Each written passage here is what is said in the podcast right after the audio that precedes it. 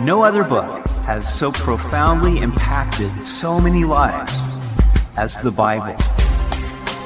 Welcome to Simply the Bible, the Through the Bible teaching program of Pastor Daryl Zachman of Calvary Chapel, Treasure Valley.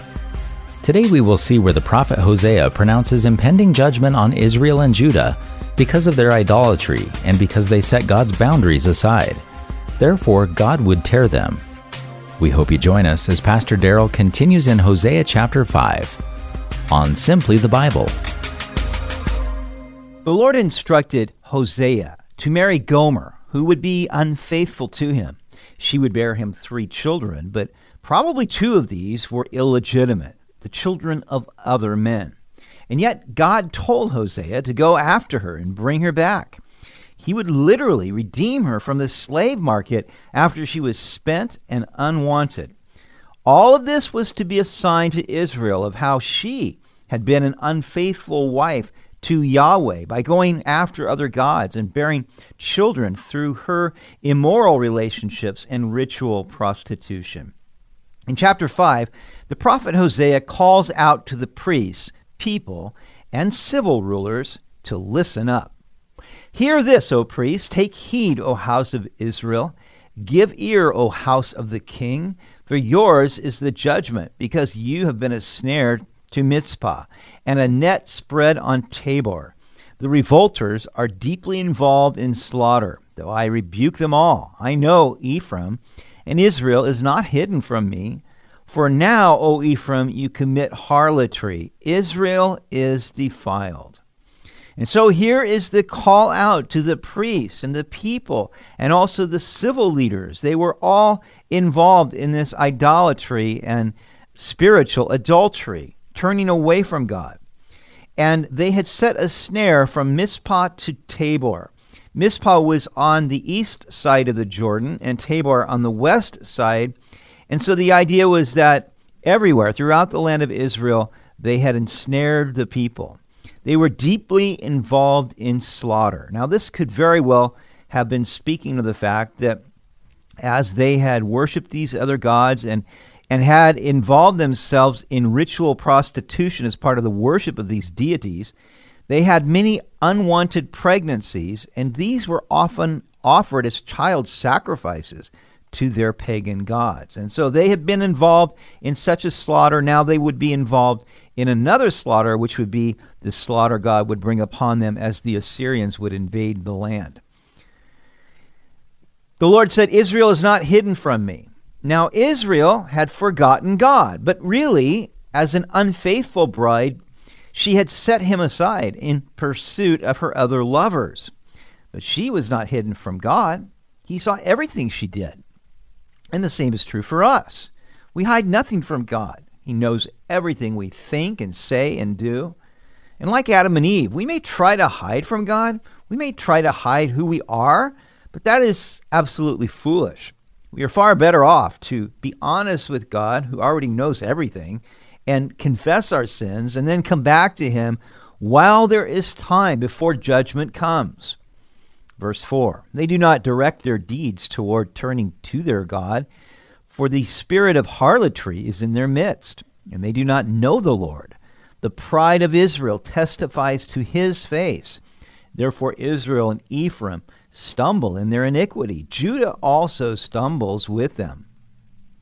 And so they were not directing their deeds to turning to God. They were religious, they were sacrificing to the Baals and the Ashtoreths on the high places in the mountains, and they were involved in their ritual prostitution in the worship of their gods, but they were not turning to Yahweh, their husband. They had been made dull and senseless and blind by the spirit of harlotry. God knew them, but they did not know God. Jesus prayed to his Father in John 17:3, and this is eternal life, that they may know you, the only true God, and Jesus Christ, whom you have sent. Knowing God personally and intimately is essential for any of us if we would want to have eternal life. That is always the way it has been. God has always desired that we should know Him and that He should know us. Now, Israel was full of pride, which was why he would not receive a rebuke. God had sent prophets to warn him, but he refused to listen.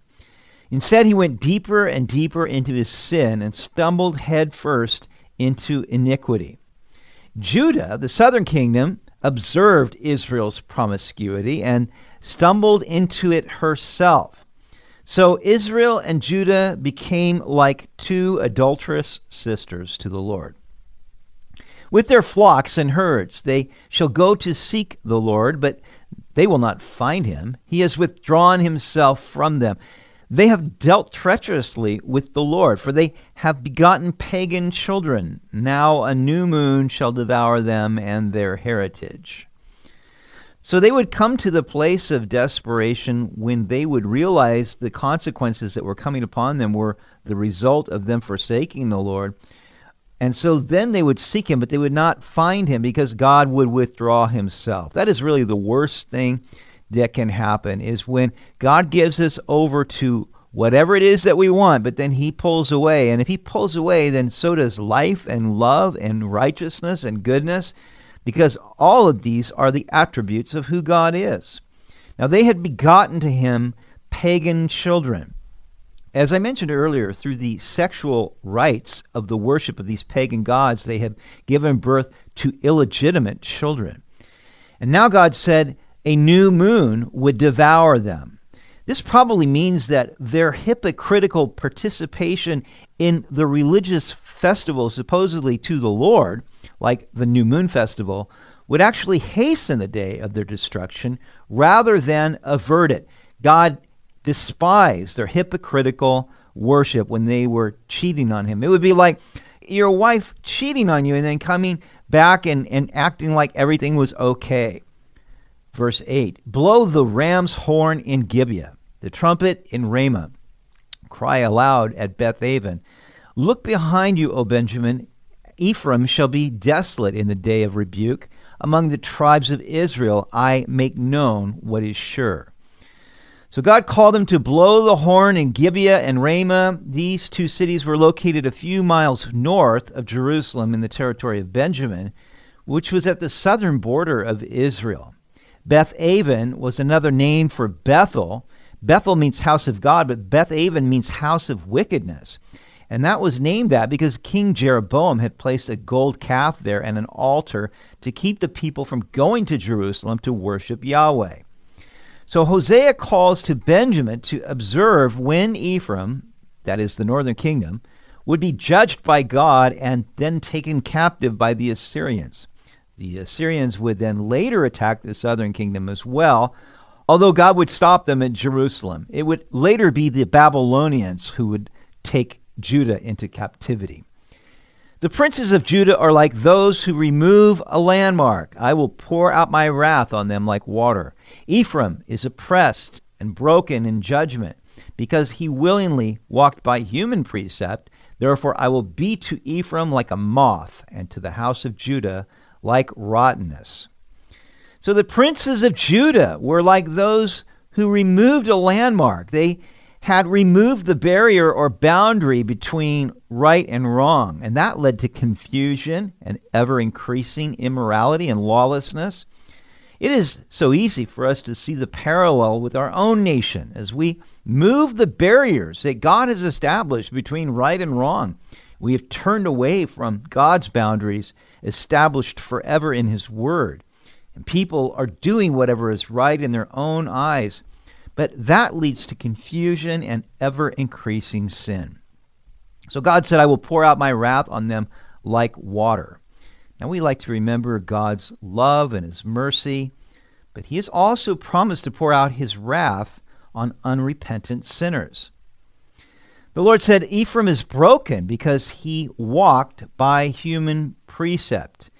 And when we ignore God's commands and walk by our own precepts, that always leads to brokenness, whether it's relational brokenness or spiritual brokenness, economic brokenness. We are not designed to sin, and when we throw God's laws behind our back, then we can expect the consequences of brokenness. Therefore, God said, I will be like a moth to Israel and rottenness to Judah. Of course, a moth will consume your clothes, carpets.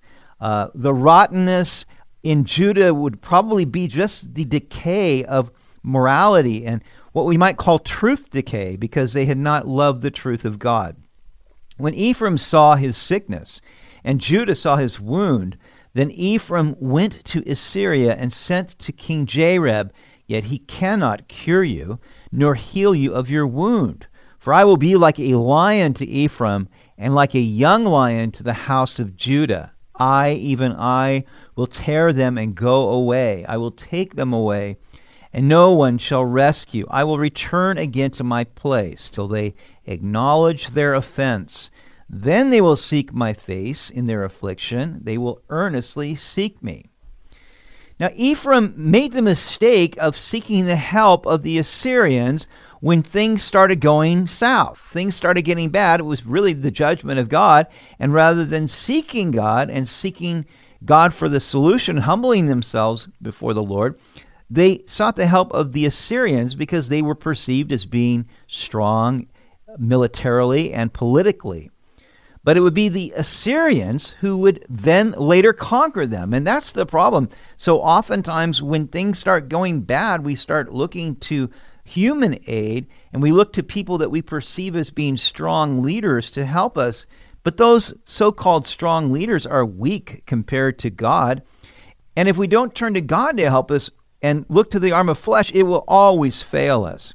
So God said, I will then be like a lion to Ephraim and Judah. He would start out as being like a moth and rottenness, but then he would be even more fierce, like a lion who would devour because of their rebellion.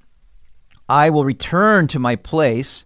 That is, God would withdraw and go back to heaven, really, uh, take away his presence from them until they acknowledged their sin. That is really the worst thing that can happen.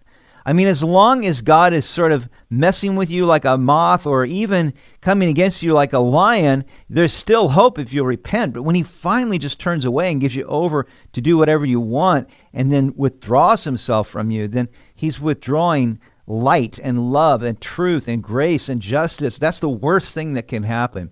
And yet God said, I will withdraw from you but it wouldn't be permanent. And that's the amazing mercy of God in all this. As God had told Hosea t- to marry an adulterous wife, Gomer, but then later he would go after her and redeem her and bring her back to himself and forgive her.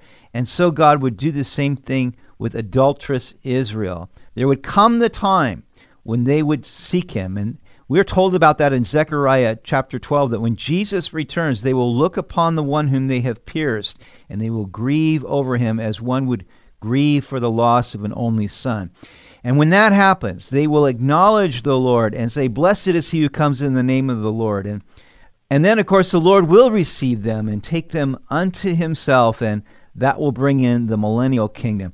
This book of Hosea tells us just how fierce the wrath of God is when people ignore him and disown him, but also just the amazing mercy of God to turn toward us when we cry out to Him in meekness and humility and seek His face. You've been listening to Simply the Bible, the Through the Bible teaching program of Pastor Daryl Zachman of Calvary Chapel, Treasure Valley. For more information about our church, please visit our website at calvarytv.org. That's calvarytv.org. If you have any questions or comments, please contact us through our website. To listen to previous episodes, check out our Simply the Bible podcast and please leave us a review. It helps a lot. Tomorrow we will see where Hosea calls Israel to return to the Lord. Though he is torn, he will heal them. The Lord desires mercy and the knowledge of God more than sacrifice. We hope you'll join us as we continue in the book of Hosea on Simply the Bible.